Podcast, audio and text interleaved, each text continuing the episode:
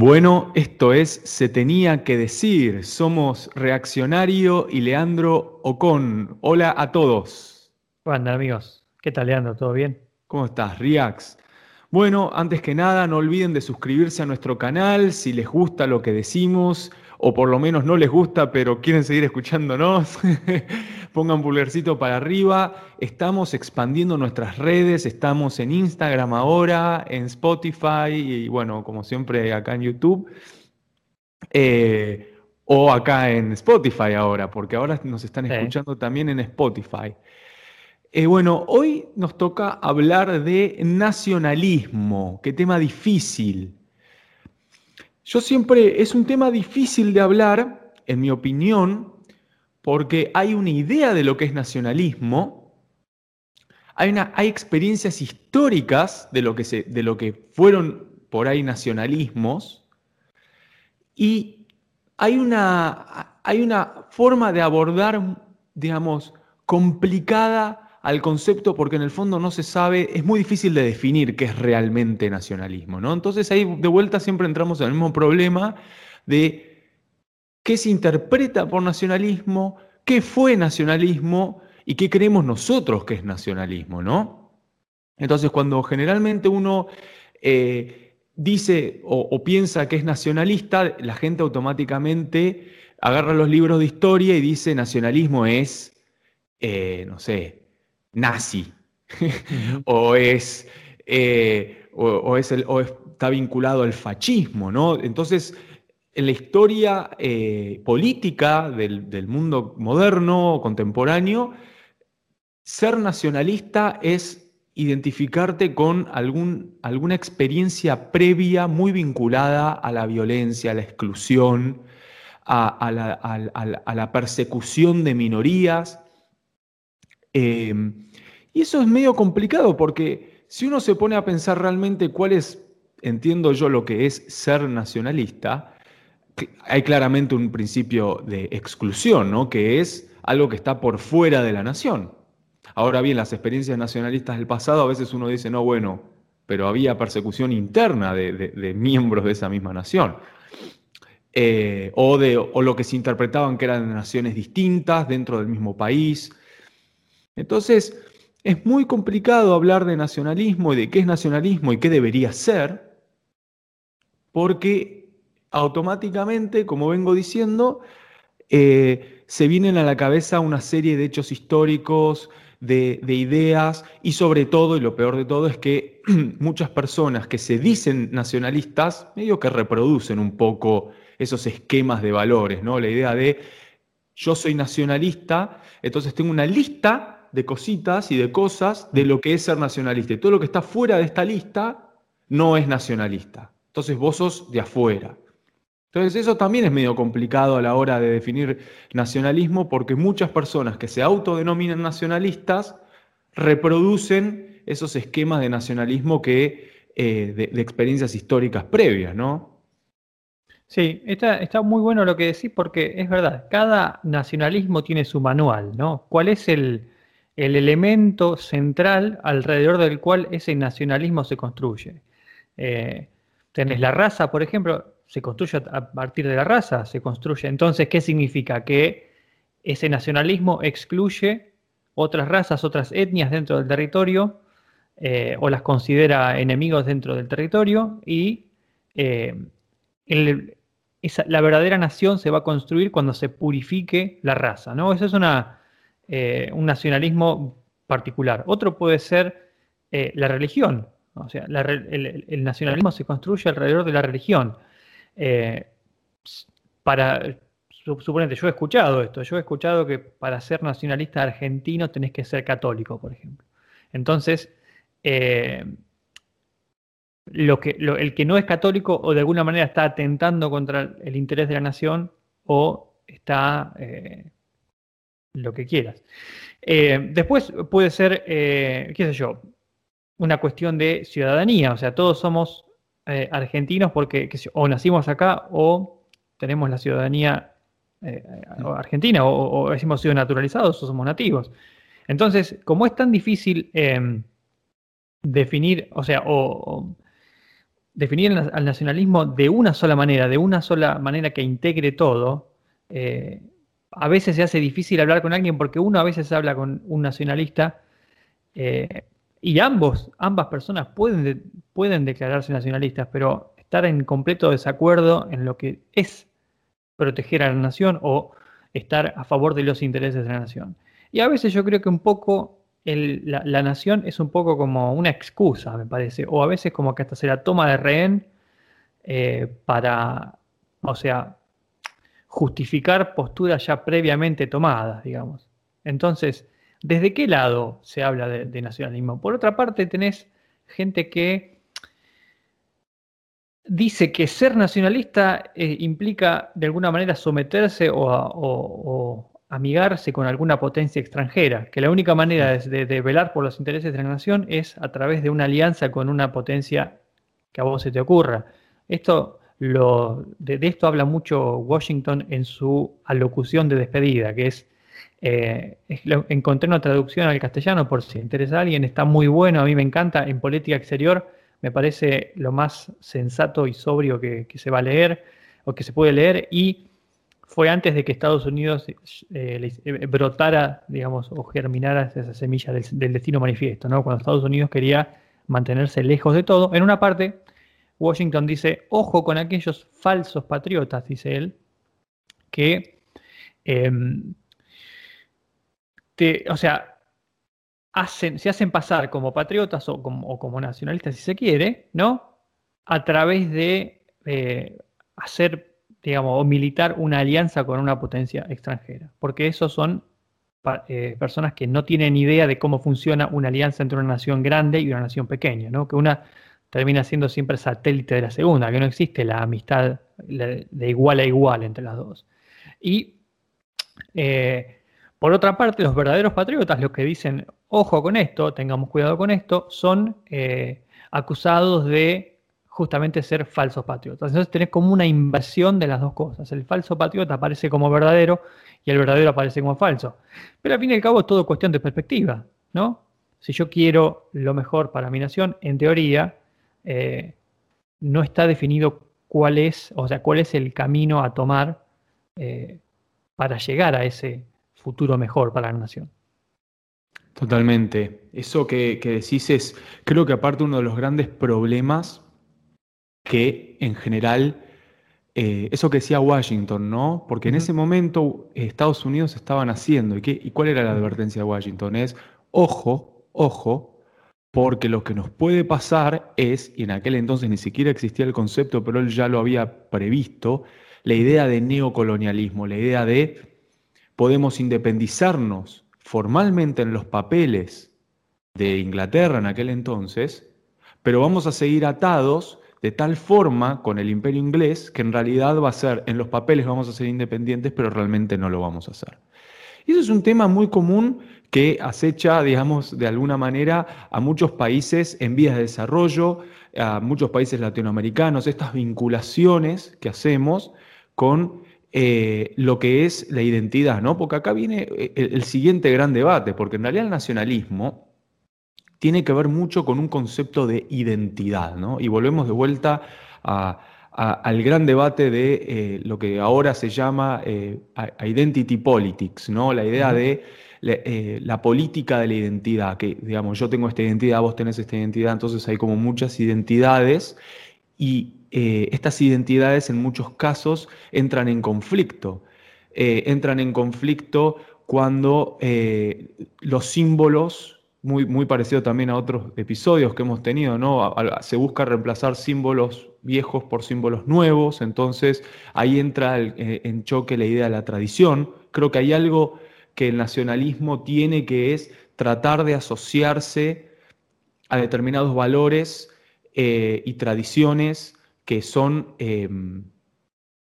anteriores o inmanentes o esenciales al territorio. Creo que hay algo importante del nacionalismo contemporáneo y es la idea de territorialidad. El vínculo del humano con la tierra o el espacio en el que está. Entonces ahí se crea el concepto de patria, ¿no? Pues eso un poco, ¿no? La idea es la patria, es Es muy loco porque aparte en castellano los conceptos de patria están muy vinculados a lo que en inglés se llama a veces motherland. Sí. Acá en castellano es pater, de padre, y en inglés es motherland. Y de madre, ¿no? Entonces hay algo del ser humano con la tierra que habita. Yo creo que esa es una opinión, digamos, muy, muy estricta que tengo, y creo que hay algo del ser humano en la tierra donde está, y en la historia de esa tierra y en la historia de esa persona y de procesos culturales y sociales que son anteriores al nacimiento de esa persona. Entonces sí puedo considerar que, no sé, por ejemplo... acá en Argentina tenemos como una cosa con el asado, ¿no? Entonces, sin duda el asado es parte de algo que uno podría decir es una tradición nacional. Y todo lo que implica el asado, porque en realidad el asado en sí mismo, y acá es donde viene el punto clave de lo que es esta cosa nacional, no es poner una carne a la parrilla, es la dinámica que ocurre cuando uno realiza esa actividad. La idea de qué cortes de carne, cómo es la reunión, son reuniones grandes, amplias. Es muy raro que, digamos, solo los que el concepto de asado no es yo me hago una carne a la parrilla en casa solo. Es una parrilla grande, con amigos, con amistades, con familia.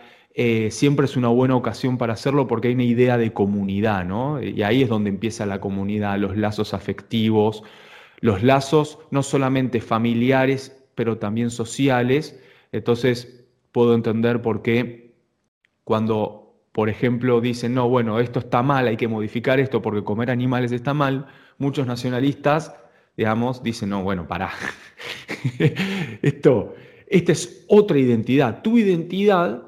que vos venís a decir acá que esto está bien y esto está mal, y vos fundamentás tu identidad, no sé, por ejemplo, vegetariano o vegana, a imponérmela a mí, que mi identidad está muy vinculada a la carne. Entonces ahí tenemos el choque de identidades, ahí tenemos gran parte de lo que estamos viviendo en este momento en todo el mundo. La idea de cómo ideas que por ahí pueden ser entendidas como exógenas entran en lo que nosotros percibimos que son nuestras propias identidades.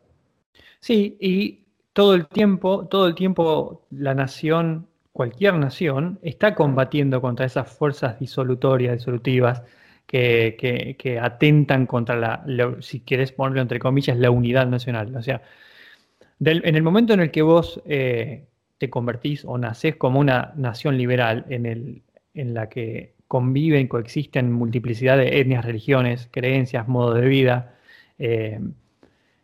orientación sexual, lo que quieras llamarle, tenés que tener un elemento de consenso que esté por encima de todo eso y que sea más poderoso que las fuerzas, digamos, externas que siempre atentan un poco a las fuerzas del capitalismo, del globalismo, de la globalización, que atentan, digamos, o que intentan... derribar esas barreras entre culturas, ¿no? Como disolver todo y transformar todo en una especie como de única cultura mundial, ¿no? En todas partes se escucha la misma música, en todas partes se usa la misma ropa, en todas partes se come la misma comida, ¿no? Hay una cita de Rousseau, que no me acuerdo bien dónde está, que dice, yo voy a Berlín, voy a París, voy a Londres y ya conocí, o sea, para mí es todo igual, es una misma ciudad, la gran urbe, ¿no? Y esa gran urbe es donde residen la mayoría de esas fuerzas que tienden a disolver la identidad, contra, quizás esta es una cosa medio ancestral, ¿no? Entre la ciudad y el campo arraigado a sus costumbres, su modo de vida tradicional, la carne, el asado, la reunión, la música, el folclore, por ejemplo, contra el embate, digamos, de la ciudad, que trae modas nuevas, estilos nuevos, cosas nuevas.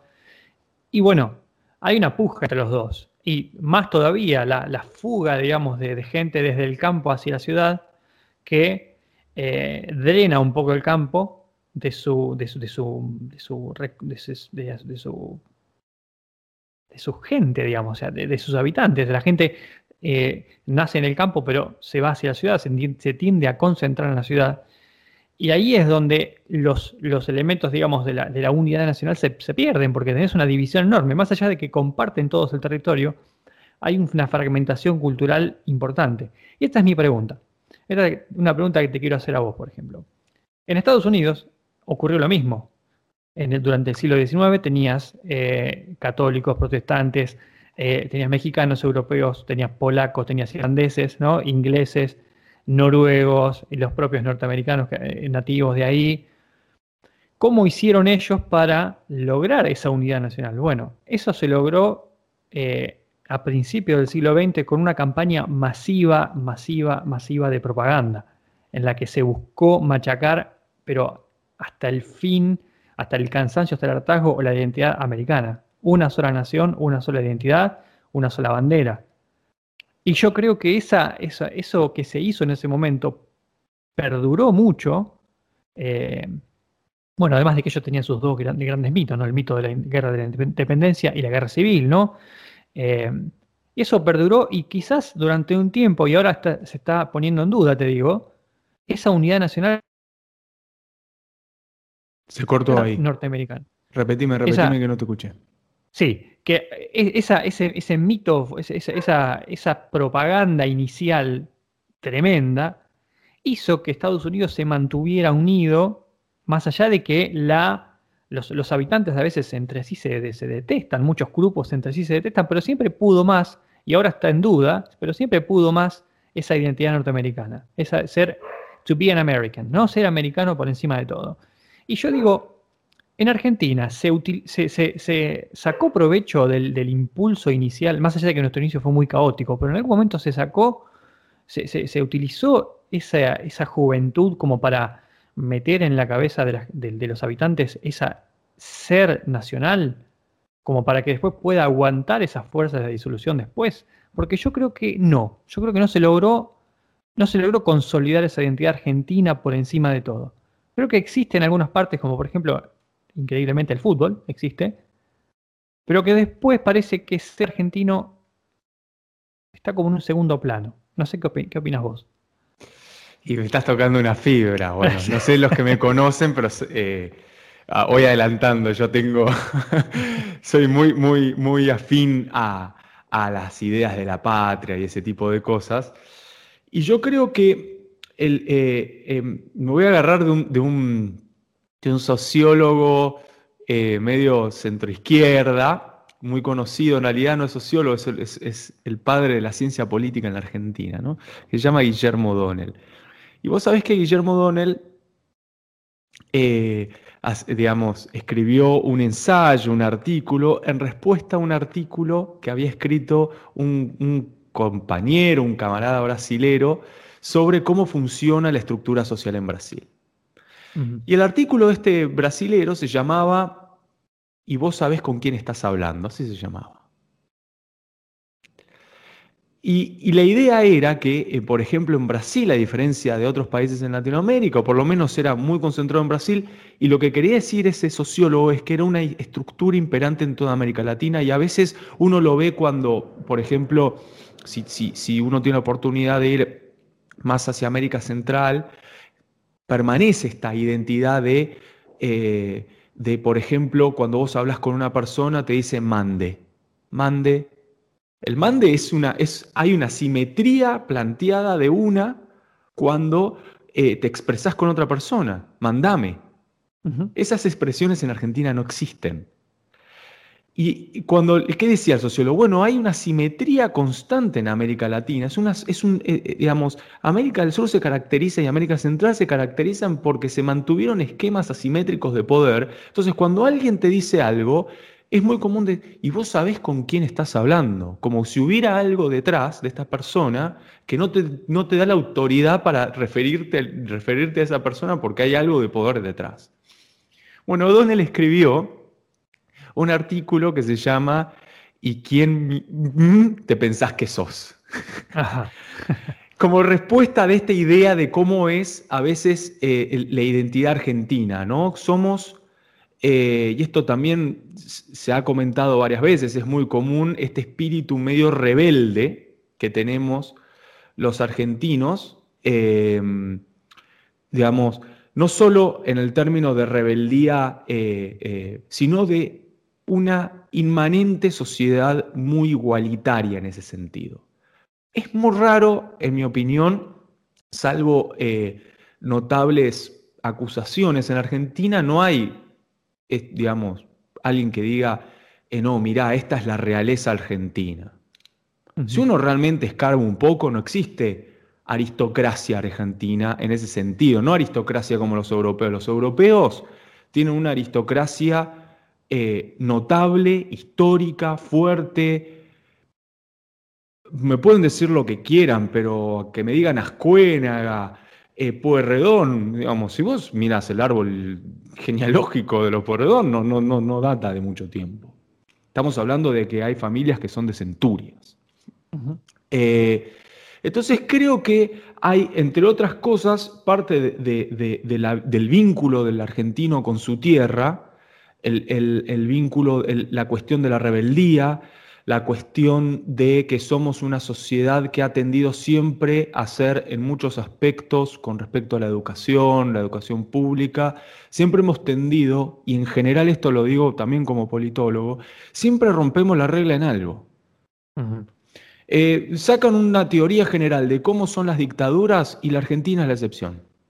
Sacan una teoría de algo, la Argentina es la excepción. En las cosas malas, no tienen que ser cosas buenas. No, podemos ser excepcionalidades en cosas malas. Pero siempre hay alguna cosa, algún engranaje, algún experimento raro que dice... y bueno, y tenés el caso Argentina, entre tal y tal, que no respeta esta norma general de lo que, cómo deberían comportarse las cosas. Creo que ahí hay algo. Sí, sí. O sea, vos estás diciendo como que quizás hay un elemento dentro de nuestra propia naturaleza que nos hace quizás... que atenta contra nuestra propia unidad como nación. O sea, a veces como que esa idea de no someterse a nadie o no quizás poner un interés superior colectivo por encima del interés individual, no sé si vas por ese lado, pero más o menos es la impresión que tengo hablando de qué es lo que nos impide cierta unidad nacional. O quizás tenemos una unidad nacional y así es como funcionamos, somos disfuncionales como una familia disfuncional, ¿no? Hmm. O sea, quizás... o sea, es como esa famosa frase, no hay, para un argentino no hay mejor cosa que otro argentino, era así, o era como un peronista, no me acuerdo. Pero bueno, él era un peronista, bueno, pero le he escuchado por ahí. Como es, a lo que voy es, cuando vos vas al exterior, suponete, te encontrás con otro argentino, es como que lo sentís, ¿no? Quizás. Y incluso las propias costumbres...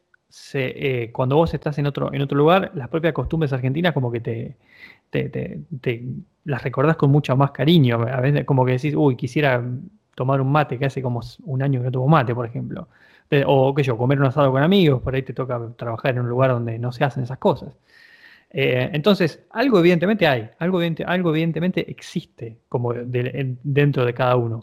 Pero lo que sucede es que cuando estamos juntos no funcionamos, o sea, como que, o sea, nos queremos por ahí, nos tenemos cariño, pero cuando estamos juntos no andamos, no funcionamos, ¿no? Y yo creo que no hemos sabido combatir esa fuerza de disolución. Yo tengo una teoría muy propia por ahí, que seguramente no la inventé yo, pero yo creo que si existe una tendencia que disuelve desde afuera, que es la tendencia globalista, la tendencia globalizante del mercado único, una de las grandes cosas que atentan contra la unidad nacional es la codicia material. O sea, es decir, yo como individuo no estoy dispuesto a privarme temporalmente de una determinada cantidad de bienes o determinado estilo de vida o determinados lujos, ¿sí? No estoy dispuesto a resignarlos o renunciar a ellos durante, por ejemplo, un periodo de tiempo para que la nación en conjunto se levante, porque yo considero que yo tengo derecho a hacer lo que a mí me parezca. O sea, como que fundamentalmente creo que somos una nación de individualistas, pero a un punto, qué sé yo, quizás que no es bueno para nosotros mismos. A diferencia de quizás habitantes o personas que de otras nacionalidades o de otro carácter, por ejemplo el japonés o el alemán, ¿no? Que quizás entienden su lugar en una estructura como engranajes de una gran máquina, ¿no? Y a partir de eso, o sea, como ese análisis medio por arriba que uno hace, ¿cómo construís una identidad nacional que pueda sobreponerse a la mezquindad individual y ponga a la nación por encima de todo? Creo que eso es lo que han querido hacer todos desde el principio. Y creo que no se ha podido hacer. Y unos han intentado buscar la respuesta en, qué sé yo, la religión, la raza, o incluso otros han intentado lograr un consenso general entre todos. Una especie de consenso abstracto, habiéndose roto o no existiendo los consensos orgánicos, porque evidentemente somos una nación de plural, digamos, pluralista, donde coexisten diferentes formas de vivir, digamos. Pero bueno, construir ese consenso abstracto que pueda superar todo, que pueda abarcarnos a todos y a todos hacernos decir, ok, soy primero tal cosa, pero, o sea, soy una tal cosa, pero primero soy argentino. Entonces, ¿qué es lo que pasa? O sea, ¿cómo hacemos para construir eso? En tu opinión, ¿no? Sí, es un tema ese. Yo creo que tengo una interpretación a veces muy dual, y cuando digo dual es que no estoy seguro si interpretar a veces una cosa o a veces la otra. O sea, ni yo estoy muy seguro de lo que creo, pero creo que la historia argentina puede tener dos lecturas. La lectura de la resistencia, esta lectura que tanto de la izquierda y la derecha en algo coinciden, que es la historia de la Argentina es también la historia de la resistencia a fuerzas que son exógenas a la Argentina. Por el otro lado, y esto es una nota al pie, no creo que existan sociedades en el mundo, sobre todo, digamos, con territorios amplios y mucha variedad, que no tengan y no hayan tenido constantemente conflicto. Uh-huh. Que es lo que yo en algún momento comenté, que es, ningún país creció con estabilidad económica. La mayoría de los países que crecieron, se desarrollaron, se industrializaron o lo que sea, no lo hicieron en estabilidad. Era un caos de los caos. Uh-huh. Digamos, habían huelgas, muertes, enfermedades, inflación, siempre, en todos los países, hasta en Inglaterra, en Estados Unidos, hay cosas que las solucionaron con guerras internas. No creo en la idea de un ideal de unidad nacional que a veces se cree que alguna vez existió, sobre todo cuando uno trata de acoplar o amoldar sociedades tan grandes, sociedades de 40 millones de habitantes, que encima la nuestra es chica.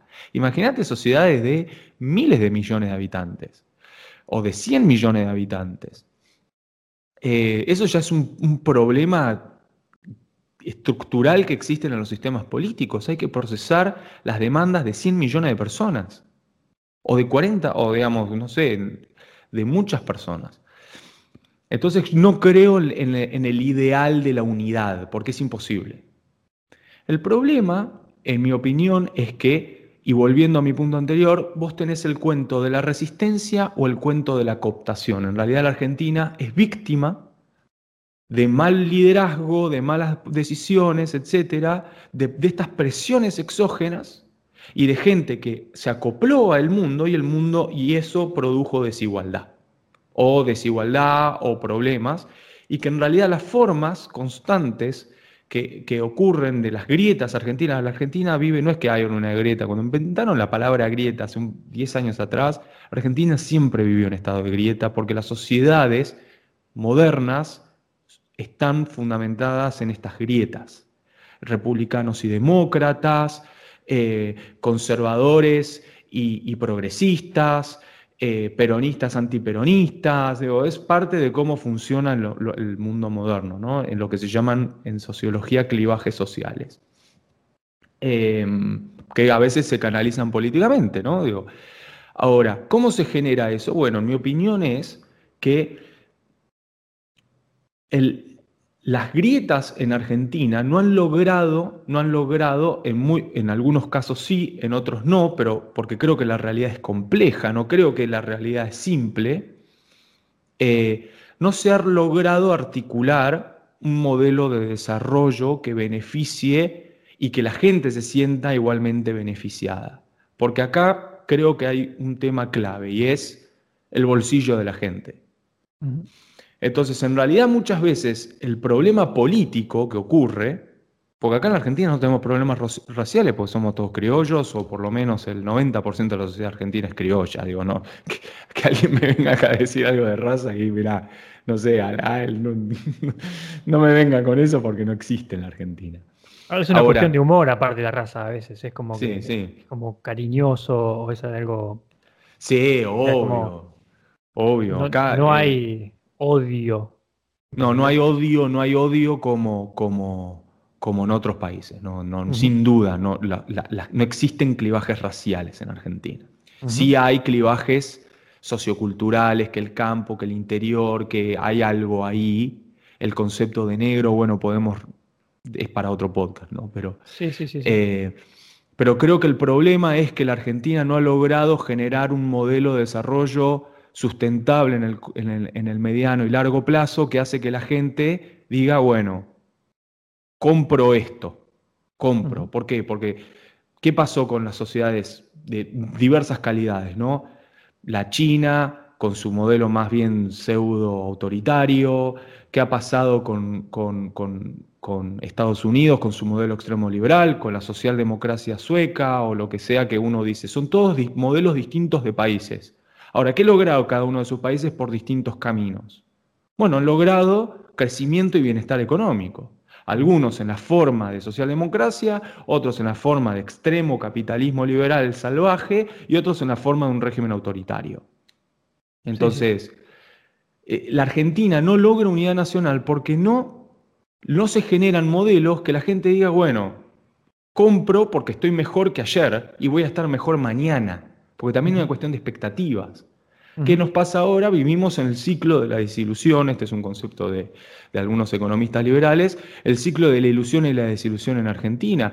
Compramos alguna política de desarrollo que después se desgrana totalmente y vienen, digamos, los que son opositores, ganan mayor poder, así por decirlo, y dicen, hagamos todo lo contrario. Uh-huh. Sí, sí. Mirá, lo que decís está muy bueno porque es algo que yo siempre pienso, que el mayor problema que tenemos es un problema de gobierno. O sea, que el problema viene desde arriba.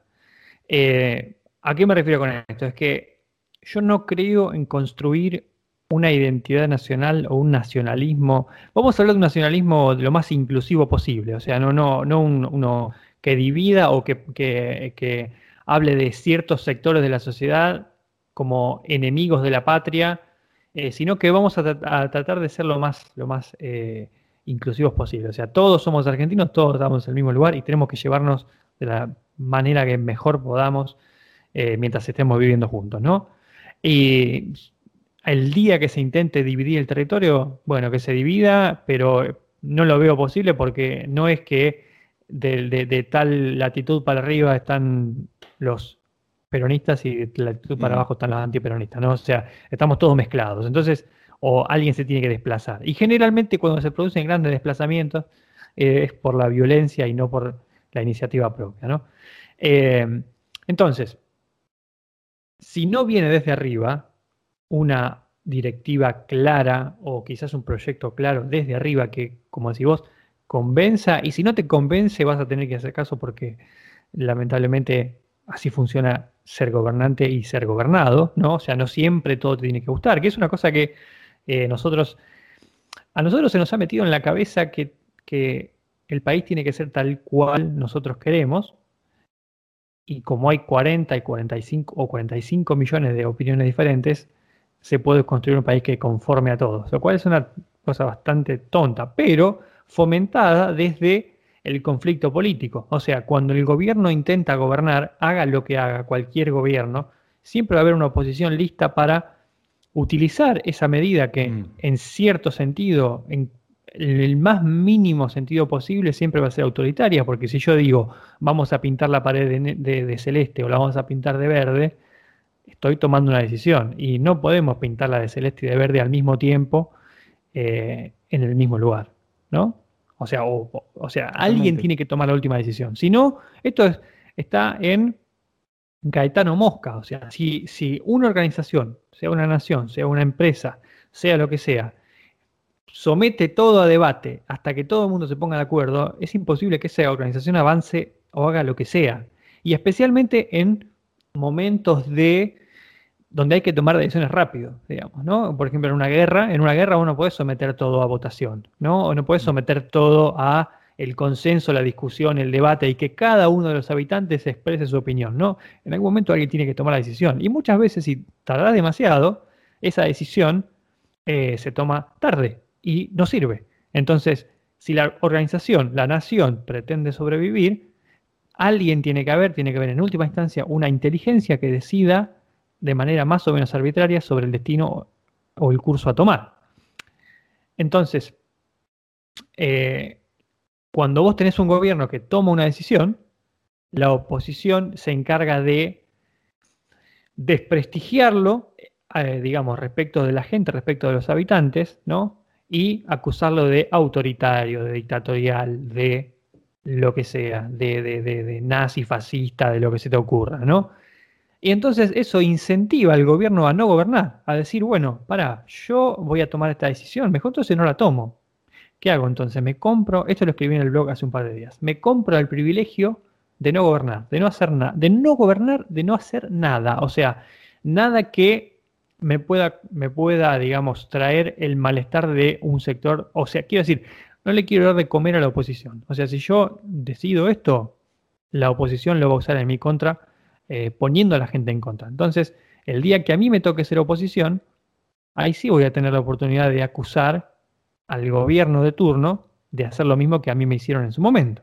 Por eso es que todos los políticos tienen la posta cuando están afuera del poder, y cuando están en el poder de repente se olvidaron, ¿no? O sea, ¿cómo puede ser que vos hace un año sabías lo que había que hacer, sonaba muy sensato, y hoy que estás en el poder no lo haces? Porque no podés. Porque si vos lo haces, llamás demasiado la atención, atraes mala prensa. Entonces, el político, que en última instancia es un individuo, dice, yo para qué me voy a meter en esto, para qué me voy a arriesgar, si yo el fruto de esto quizás no lo voy a ver, quizás esto que yo decido hoy sale bien hoy, pero el resultado se ve mañana y el crédito se lo lleva a otro, y yo me comí toda la mala prensa, mi carrera política quizás se terminó por tomar una decisión poco popular, ¿no? Entonces la idea es no gobernar. No hay proyecto.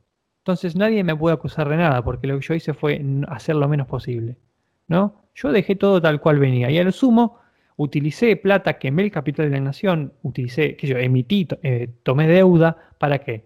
Para cambiar lo menos posible, ¿no? Que ese curso, digamos, donde yo necesito tomar medidas drásticas porque me estoy muriendo, pero en realidad me gasto la plata en aspirinas porque no quiero que mi organismo se me revele, no sé, o alguna cosa similar, ¿no?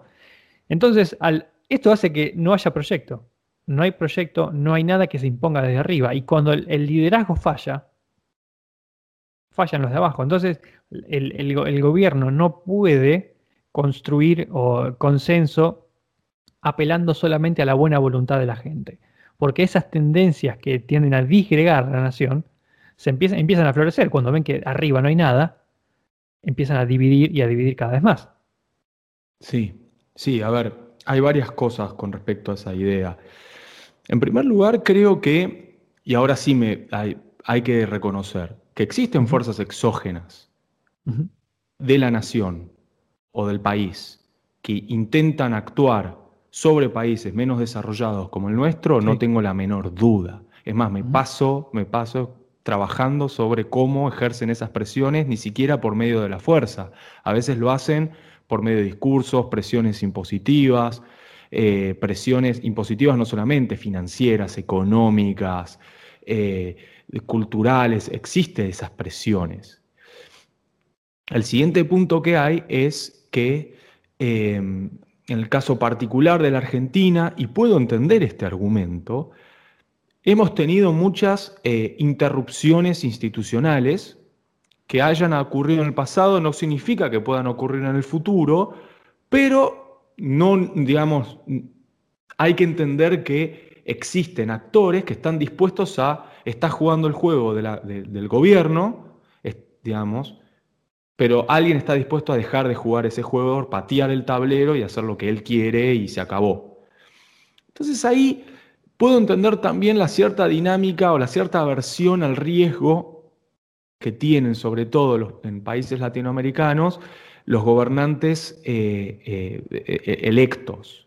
Porque hay un cierto, digamos, hay miedo a meter demasiada presión porque eventualmente supone que alguien venga con fuerza y tire todo abajo, ¿no? Y esas presiones están siempre constantes, el miedo destitutivo. A ver, en la Argentina hemos tenido golpes de Estado, en América Latina han habido golpes de Estado, pero después, ya en democracia, digamos, un presidente tuvo que renunciar, tuvimos, en el caso específico de Argentina, la crisis del 2001-2002, hubieron, no sé, 6 presidentes en menos de 6 meses, digo. La cuestión institucional y cómo se juega el juego del gobierno a veces cuando se toman malas decisiones, le genera miedo a los gobernantes. Creo que hay un poco de miedo al riesgo, porque, y acá viene otro punto, es cierto que hay que gobernar con decisión, hay cierto que en muchas ocasiones a muchas personas no les van a gustar tus decisiones, pero también es cierto que a veces se toman malas decisiones. Y creo que ese es el gran miedo a darle más autoridad o darle más poder a los gobiernos, porque hay historia de malas decisiones. Son malas las decisiones. Hay decisiones que son claramente malas. Hay un problema estructural muy grande que tenemos y es que la falta de lo que se llama accountability. Accountability es rendición de cuentas de los gobiernos anteriores en países como el nuestro, genera un poquito de aversión al riesgo en algunas cosas, pero toma de riesgos que no los pagas en el corto plazo, pero sí en el largo plazo.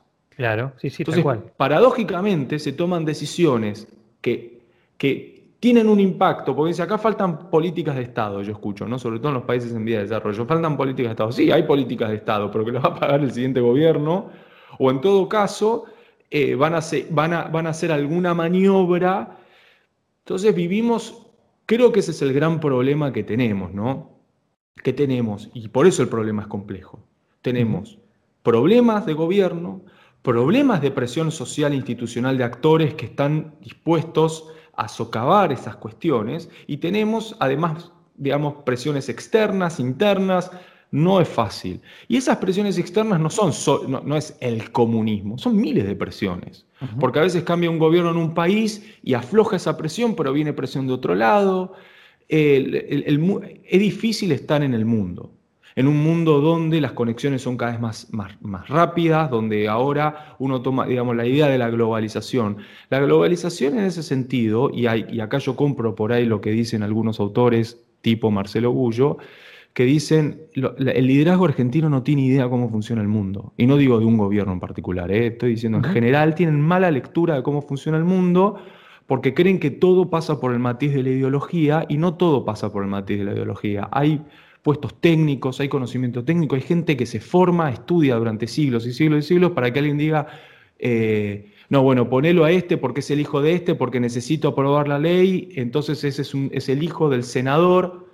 Entonces terminan puestos en puestos estratégicos, donde muchos países ponen a esas personas, ponen en esos lugares personas estratégicas. Nosotros tenemos una persona que jamás ejerció esa función. Ahora pasa a ser, no sé, ministro de Defensa. Sí, sí, sí. Todo eso que decís está muy bien. Y yo creo que, como decía Hobbes, estas rebeliones constantes, este desorden, este caos interminable, se va a perpetuar mientras el orden de cosas no cambie. O sea, lo que pasa es, en este sentido, es que la inacción, o sea, es como que cada uno está en su lugar y no se mueve, o el gobernante tiene miedo de hacer algo por demás, ¿por qué? Porque lo pueden sacar, porque lo pueden hasta matar, o porque lo pueden, qué sé yo, o sea, no se descarta el atentado incluso, ¿no? Totalmente. O sea, vos estás de repente andando en auto y te meten una bomba, qué sé yo, o sea, puede pasar. Entonces, el gobernante tiende a esconderse detrás del aparato burocrático, tiende a esconderse detrás de su partido, y nadie realmente saca el, digamos, saca el cuello, digamos, por encima del resto como para tomar la decisión de lo que hay que hacer o no hay que hacer. Incluso el presidente, ¿no? El presidente siempre, en Argentina los presidentes últimamente, por lo menos desde que yo tengo uso de memoria, siempre tratan de apelar al consenso, al diálogo y demostrar a cada minuto que ellos no son para nada autoritarios y que toda la decisión que se toma es una decisión que es producto del consenso general o del diálogo, ¿no? O sea, es el constante remarcar diálogo todo el tiempo, ¿no? Para no encender las alarmas en esos sectores que están esperando que uno meta la pata, ¿no? Como para después usar la gente en contra, porque existen lo que Hobbes llamaba, esto lo llamo yo, pero Hobbes hablaba de ellos, los enardecedores profesionales, ¿no? O sea, gente que toma lo que hace el gobierno y lo utiliza en contra del gobierno, digamos, manipulando la información, apuntando a enfurecer a las personas en contra del gobierno por tal o cual motivo. Y luego cuando el gobierno no funciona, porque evidentemente no puede actuar por todos estos factores que vos describiste, lo que tenemos es un país peor, o sea, que no se movió en la dirección que debió moverse porque nadie fue capaz de moverlo en esa dirección. Entonces yo creo que la inacción, que es la que padecemos, la inacción pesa más o es peor incluso que las malas decisiones. O sea, creo que no tomar una decisión a largo plazo es muchísimo peor que tomar una serie de malas decisiones contrarrestadas por una serie de buenas decisiones, porque tampoco van a tomar siempre malas decisiones, ¿no? O sea, si vos, en algún momento una clase dirigente nace, si se deja que nazca, y tomará buenas decisiones, tomará malas decisiones. Hay un meme que está excelente, que me encanta, porque ilustra esta situación a la perfección. Uno llorando, ¿no? Enfurecido, diciendo, ¿cómo puede ser que hayamos elegido un presidente malo si la democracia supuestamente nos tenía que traer a nosotros presidentes buenos? Teníamos que elegir al mejor, teníamos que terminar con la inestabilidad de la monarquía, que un día te tocaba un rey bueno, un día te tocaba un rey asesino y psicópata, ¿no? Un tipo Iván el Terrible o una Bloody Mary de Inglaterra. Y abajo mismo había dos hombres hablando y diciendo, che, me parece que este nuevo rey me parece que medio retrasado. Y el tipo dice, uy, sí, la verdad que sí, dice el tipo. Y lo con toda la naturalidad del mundo. Y esto, ¿qué significa? Que vos no hay manera de inmunizarte contra los malos gobiernos. Entonces, es como decir, ¿tengo yo una forma de inmunizarme contra todo tipo de enfermedad o accidente? No. ¿Eso significa que yo tengo que no salir de mi casa? Para nada. O sea, yo tomo los riesgos.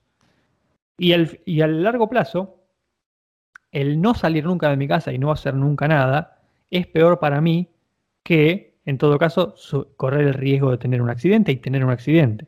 Puede ser que sea fatal, pero puede ser que no. Y a largo plazo creo que la inacción es mucho peor que... O sea, el no gobernar, el dejar que la nación... es que el caos por el miedo al autoritarismo es mucho peor que, te diría, casi cualquier autoritarismo, dejando de lado los peores, dejando de lado los Pol Pot, dejando de lado los Stalin, etc. Claro. Fuerte.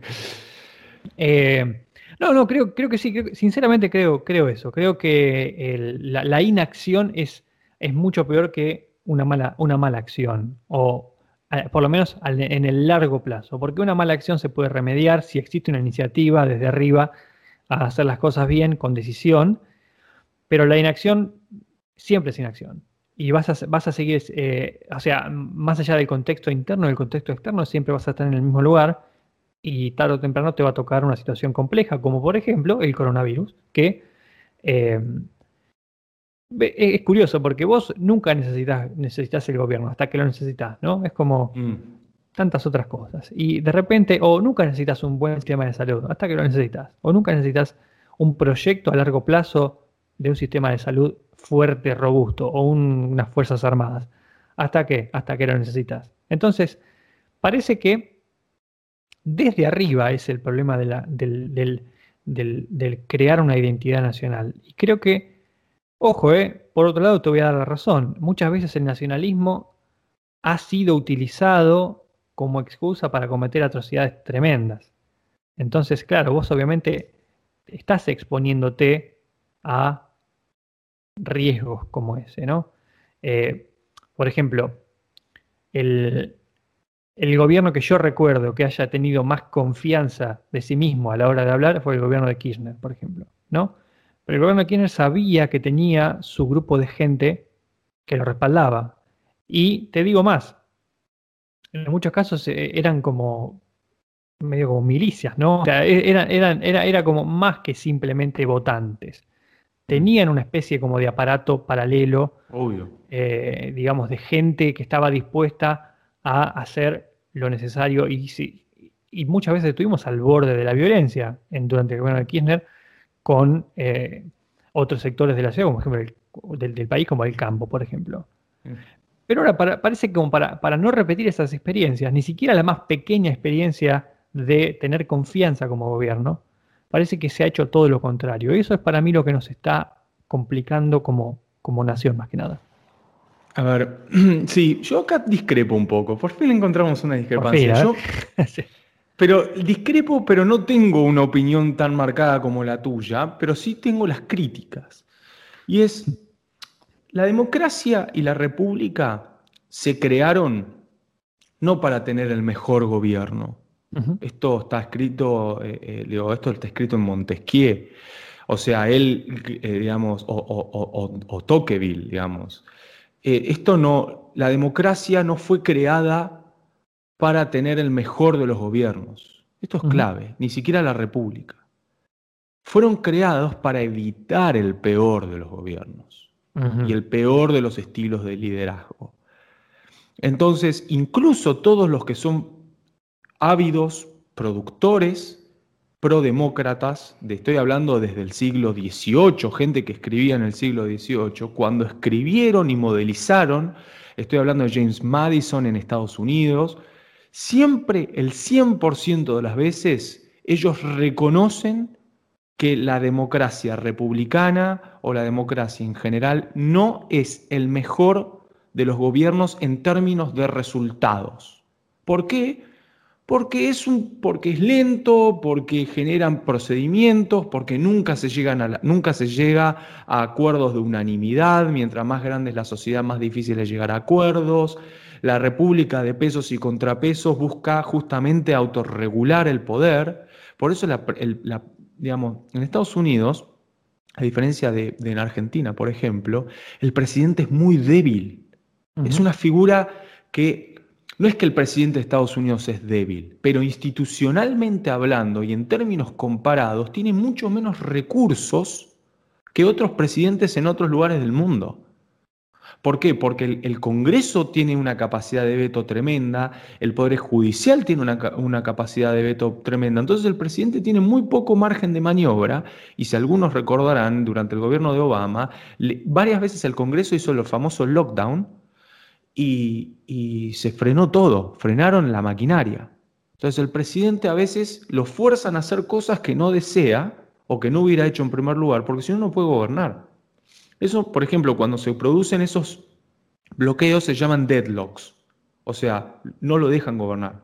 En Argentina eso es imposible, cierra el Congreso, el presidente sigue gobernando, no importa. Tienen veto de alguna normativa, hace promulgación parcial. Tiene decreto de necesidad de urgencia para hacer lo que quiera. Entonces tiene un montón de recursos donde el presidente, digamos, en términos comparados, tiene más poder que en Estados Unidos. Ahora bien, ¿cuál es el gran tema de la democracia en ese sentido? Y esto es algo que se discute desde la Edad Media. Y es que el peor de los sistemas políticos es un gobierno, digamos, autoritario, donde el líder es malo, digamos, donde tenés un mal líder, tipo Pol Pot, donde no solo todo lo que hizo llegó igual al tremendo fracaso económico, social, el régimen de Pol Pot era comunista, racista, era todo, era tipo, combinó todo lo peor del universo, de la historia mundial lo combinó. Pero ¿qué pasa? Limitás, el mejor de los gobiernos posibles es el del rey filósofo de Platón. ¿Cuál es el mejor gobierno posible? Bueno, lo que Platón ideó de un rey filósofo, del estadista, la figura del estadista. Entonces, ¿qué pasa? Cuando vos tenés un estadista, te toca la figura del líder político que puede llevar la nación adelante, bueno, va a tener miles de limitaciones. ¿Por qué? Porque no puede hacer esto, porque no puede hacer lo otro, porque lo van a frenar de acá, porque la burocracia, porque el Congreso, porque esto, porque lo otro. Entonces, generalmente, cuando los políticos gobiernan en democracias, sobre todo los presidentes, se creen que son estadistas, ellos mismos también creen que son los estadistas, uh-huh. Entonces generalmente es, no me dejan gobernar, no me dejan hacer, porque la derecha, porque la izquierda, porque la organización social X, porque el sindicato, porque los empresarios, porque el actor internacional de afuera, porque Estados Unidos, porque Europa, porque la pandemia, porque esto, porque lo otro. Entonces siempre va a haber alguna razón por la cual ellos eran los grandes estadistas y no pudieron resolver de acuerdo a lo que necesitaban. Entonces vos tenés ahí que sociedad que o justifica y dice, no, bueno, pero igual creo en él, bla, bla, bla, lo que dice, no, loco, esto está mal. No vamos a llegar a ningún lado. Esto es aplicable, este modelo de pensamiento es aplicable para cualquier presidente. Entonces, yo no creo que no hacer, digamos, que no hagan. Yo creo que también a veces dejar hacer es parte de la estrategia gubernamental. Por ejemplo, porque aparte lo vivo desde hace muchísimo tiempo, siendo, digamos, activo trabajador en los temas de defensa, la inacción, en mi opinión, en muchos casos es parte de una política de Estado. Parte de una política de Estado, dejar que las cosas estructuralmente se vayan muriendo, no sé, por ejemplo, en el caso de la Argentina, se puede hablar tranquilamente del sistema de defensa nacional, dice, no, mirá, logramos esto, hicimos esto, que el presupuesto, pequeñas victorias, pero que en realidad van socavando de a poco las capacidades de poder, en el caso militar argentino, con miles de argumentos, que si le das más armas a los militares son golpistas, que si vos invertís en defensa entonces no estás invirtiendo en salud y educación y la plata tiene que salir de algún lado. Bueno, nada, todo eso es una política de Estado. En mi opinión, la inacción estructural es parte no solamente de cómo los actores exógenos influyen en el pensamiento local, sino es una parte de decir, no lo termino de matar, lo dejo así, pero es parte de acá 20, 30 años la forma de erosionar las cosas. Es una política, para mí es activo eso, no es pasivo. Sí, entiendo. Bueno, para mí puede haber las dos cosas. Pero primero quiero comentar una cosa. Como bien decís, claro, la democracia o el sistema republicano de trabas, de límites, ¿no? de controles dentro del gobierno, diferentes organismos, tiene como fin evitar la tiranía, ¿no? Evitar la forma máxima de tiranía, lo cual demuestra que fue un fracaso rotundo porque los peores excesos y las peores atrocidades se cometieron en la era de la democracia, ¿no? En el siglo XX, en teoría. O sea, no solo por la capacidad tecnológica, por la capacidad logística, técnica, lo que se te ocurra, la capacidad militar de poder matar personas a una velocidad más alta y llegar a un número mayor, sino que se logró una cosa que es todavía más terrible, que es equiparar la voluntad del líder con la voluntad popular. Sí. Es ¿qué hice yo básicamente? Agarré la teoría democrática yo soy la democracia, ¿me entendés? Sí. Yo soy la democracia soy yo, ¿no? Está bien. Entonces, vos en otro momento vos tenías el poder frenando al poder, esa es la verdad absoluta acerca, yo que no creo en la verdad absoluta, esta es la verdad absoluta acerca del gobierno, o por lo menos lo que más se le acerca. Solamente el poder limita al poder. ¿Qué significaba eso? O sea, ¿qué significa eso? Que el rey en la época incluso de la monarquía absoluta, no tenía ni una fracción del poder que han tenido los representantes del pueblo en el siglo XX, ¿no? ¿Por qué? Porque eran muy celosos, o sea, tenían debajo de ellos sectores, una nobleza muy celosa de sus privilegios y que no estaba dispuesta a perderlos porque de repente al rey se le ocurrió hacer lo que quería, ¿no? Entonces ellos mismos, como aristocracia, cumplían la función de limitar el poder real, acompañar al rey, sí, estamos con vos, pero no te pases de vivo porque no nos toques a nosotros, ¿no? Entonces la iglesia y la nobleza cumplían esa función de limitar el poder. ¿Y cómo hizo el rey o cómo hizo el Estado? Porque yo tomo esta idea muy de Juvenel, como que es, ¿qué hice yo? O sea, ¿qué hago yo no como rey, sino como ejecutivo, como poder ejecutivo? ¿Qué hago yo? Bueno, me busco una alianza con los sectores más populares y entre mi presencia y la presencia de los sectores populares aplastamos a los del medio, que son la nobleza y el clero.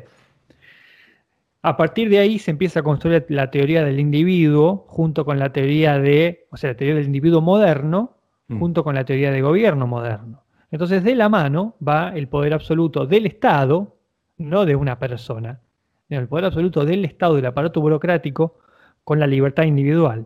Entonces el Estado necesita volverse cada vez más grande para volverse garante de cada vez más derechos. Sí, esta es la paradoja del poder de Adam Katz. Llegando a la culminación, ¿no?, de lo que, si no recuerdo mal, Gaetano Mosca llamaba el bonapartismo, que era que en última instancia, el líder se vuelve sinónimo de la voluntad popular. Entonces, ¿qué pasó? Bueno, agarré tu sistema democrático, le metí un pequeño, si querés, un virus, y mirá, lo transformé en el peor sistema imaginable en la historia, el bonapartismo. Y a partir de ahí tuviste Hitler, Stalin, Pol Pot, etc. Obviamente, cada uno mezclado, o sea, ese sistema democrático mezclado, hecho como integrado a una serie de estructuras que ya preexistían, ¿no? Entonces tenías esa mezcla del gobierno democrático corrupto, si querés, o corrompido por algo, mezclado con las tendencias que ya existían. Entonces vos quizás tenías un demente como Pol Pot mezclado con ciertas características culturales del lugar donde vivía, en Camboya, ¿no? Sí. Y esa idea del bonapartismo. Y creaste una monstruosidad. Lo mismo en Rusia, lo mismo en Alemania. Entonces, no hay manera de inmunizarte contra un gobierno malo. Y muchas veces la cura que vos querés encontrar contra un gobierno tiránico termina siendo la herramienta que el tirano usa para justificarse a sí mismo. Esto es muy interesante. Como siempre, no sería yo si no hablara del siglo XVII en Inglaterra. El parlamento inglés cometió un montón de excesos que al rey no le perdonaron y de hecho lo decapitaron. Y cuando le preguntaron, o cuando alguien le preguntó a un miembro del parlamento con qué derecho ellos hacían lo que estaban haciendo, tomaron esas medidas de incluso confiscar tierras, levantar impuestos de manera totalmente arbitraria, y ellos dijeron, el tipo dijo, porque el parlamento es el verdadero representante del pueblo, y el rey no era eso. Entonces yo agarré esa idea de la voluntad popular, me la moldeé a mis propios intereses y lo que hice fue crear una oligarquía que ya no puede entenderse como opuesta al pueblo, porque ¿cómo va a ser opuesta al pueblo si es la representante del pueblo? Ya al pueblo le saqué la única herramienta que tenía en contra de una tiranía, que era diferenciarse del gobierno. Pero si era el gobierno una parte de ellos mismos, ¿cómo hiciste? Perfecto. ¿Me entendés? Sí. Entonces, mi solución humilde a toda esta situación sería, como ya dije, entregar el poder absoluto a una familia en Argentina y que se haga responsable, de todo, porque tampoco eso es lo que dijiste del accountability, ¿no? Los políticos no son responsables porque al no poder, como decimos, gobernar, entre comillas, al no tener, al no tener intereses más allá de su propio mandato, el único interés que tienen es el enriquecimiento personal, llamando a la menor cantidad de atención posible y tratando de ascender lo más hasta donde puedan su carrera política personal. Y el día de mañana, si se puede, ser premiado con algún puesto en la FIFA o alguna cosa similar, ¿no? Entonces, si le va mal, si estalla el país, al político no le interesa, porque en la mayoría de los casos, salvo los políticos de más baja estirpe, tienen la posibilidad de irse del país y establecerse en otra parte. Y los políticos más bajos no tienen nada que quejarse porque si no hubiera sido por su carrera política, habrían terminado trabajando, qué sé yo, con la pala o habrían terminado enseñando en una escuela como un empleado más. Entonces, la política termina siendo como una herramienta de, casi una salida laboral, te diría, una manera de ascender económicamente. En cambio, si el país llegara a pasar a ser parte de propiedad de una familia, por ejemplo, esto es en abstracto solamente, ¿sí? No piensen que estoy proponiendo nada. De repente ya lo que antes no era tuyo, ahora es tuyo y tenés que cuidarlo y si no lo cuidás, si se te muere, es problema tuyo y no tenés excusa, no le podés echar la culpa a nadie, ¿no? Obviamente con los riesgos que eso conlleva, pero en fin, de nivel. Yo creo que está muy bueno lo que decís. En general, cuando hay varias teorías, ¿no? De lo que de esto de que bien planteas de la paradoja de Katz y cómo se rearticuló el proceso de legitimidad, el discurso político, cómo transformaron la democracia en un argumento para justificar una serie de medidas, de acciones, ¿no? Bueno, eso es lo que a veces se lo llama populismo, ¿no? La idea de cómo tomar el discurso, ser el representante, el vocero oficial del pueblo y decir, en nombre del pueblo hago esto, que a veces va en contra de las instituciones, particularmente en contra de esas instituciones republicanas que representan lo antiguo, lo viejo, aquello que limita al poder político y aquello que oprime al pueblo. Entonces, eso es el populismo. Algunos lo definen como un discurso, algunos lo definen como otro. Yo, con respecto al populismo, nada, esa es mi apreciación técnica. Puede que esté bien, puede que esté mal. Digo, el problema es que, porque hay gente que reivindica el funcionamiento de las organizaciones políticas, por ejemplo, voy a dar la pequeña paradoja para que se den cuenta del tema, es... supongamos que los jueces en Argentina o en América Latina, pues esto es común, y en todo el mundo, ya ni en la Argentina, en América Latina, en todo el mundo, los jueces son corruptos. Entonces hay gente que defiende el funcionamiento de las instituciones políticas en contra del populismo. Dice, no, mirá, está avanzando sobre la justicia porque es populista, que esto y que lo otro, y después, por el otro lado, ataca a las instituciones y dice, no, porque los jueces son todos corruptos. Bueno, hay que tomar una decisión. O las instituciones funcionan y hay que defenderlas, o las instituciones no funcionan. Ahora, ¿cuál es el problema? El problema es que yo quiero atacar las instituciones, pero no considero que esta persona sea legítima para atacar las instituciones. Yo quiero que otro ataque a las instituciones para que haga otra cosa. Entonces, ahí hay un tema. Sí. Justo igual, bueno, está medio en clima de época lo que estoy diciendo.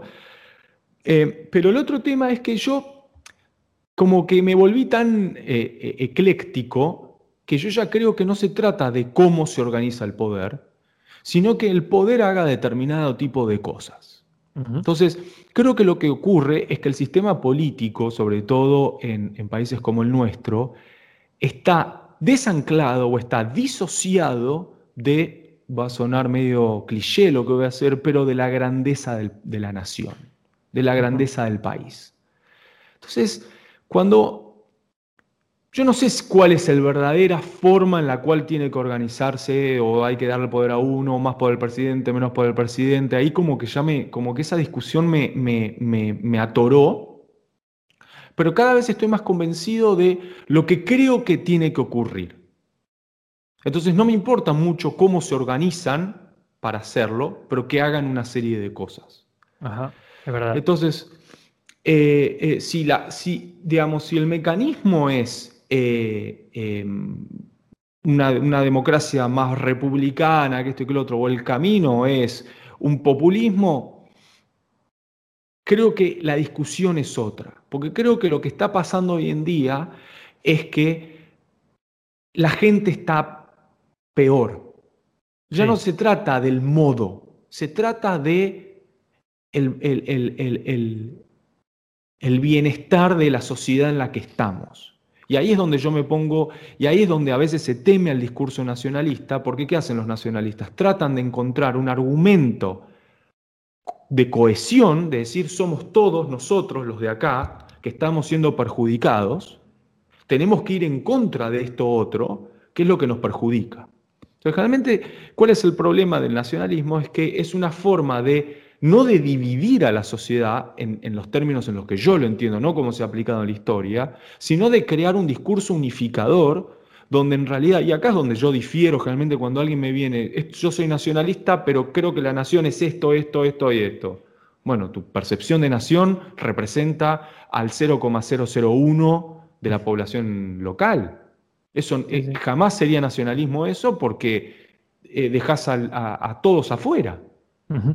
Entonces, la única forma de crear un discurso, digamos, nacional es incluyendo la mayor cantidad posible de personas, en contra, y eso es lo nacionalista, creo que sí, en contra de todo lo ajeno a esta tierra.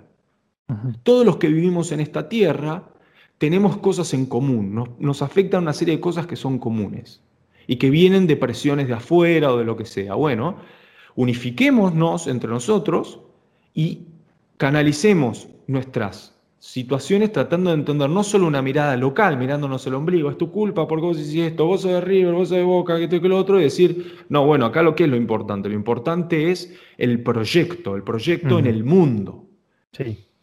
Entonces, creo que a esta altura del partido mi opinión es, no sé cómo es la mejor forma de organizarlo, pero sí creo en qué es lo que se debería ocurrir. Lo que se debería ocurrir es un proyecto, digamos, que genere un modelo de desarrollo en el cual la menor cantidad de personas de este país se vean perjudicadas, haya una mejor inserción, haya algo que privilegie a los ciudadanos que viven acá, en la mayor cantidad posible, y no que beneficie, porque acá se cree que asimétricamente si genero una cantidad masiva de pobreza vamos a crecer. No, bueno, pero eso a mí no me rinde cuentas eso.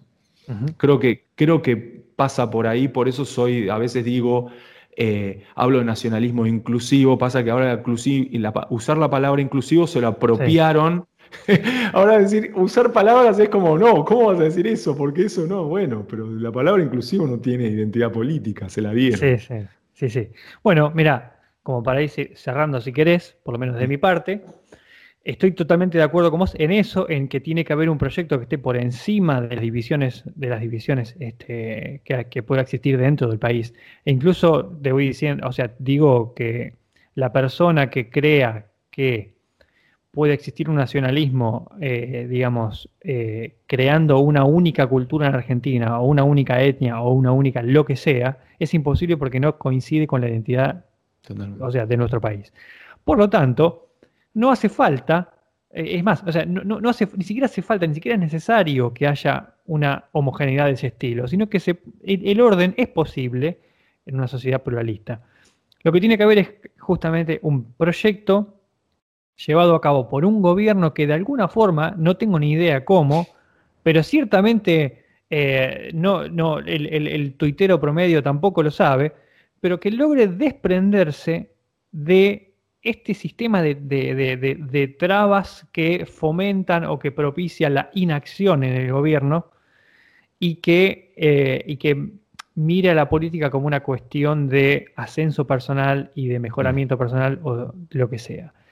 Lo cual, o sea, implica que tiene que existir o tiene que surgir de alguna forma. Y yo siempre propongo lo mismo porque de repente cuando la responsabilidad te toca de lleno, ya dejas de pavear y te pones serio, y por eso digo yo que dejar el país en manos de alguien y que haya alguien que sea responsable y no que no tenga la capacidad de esconderse detrás de diferentes excusas.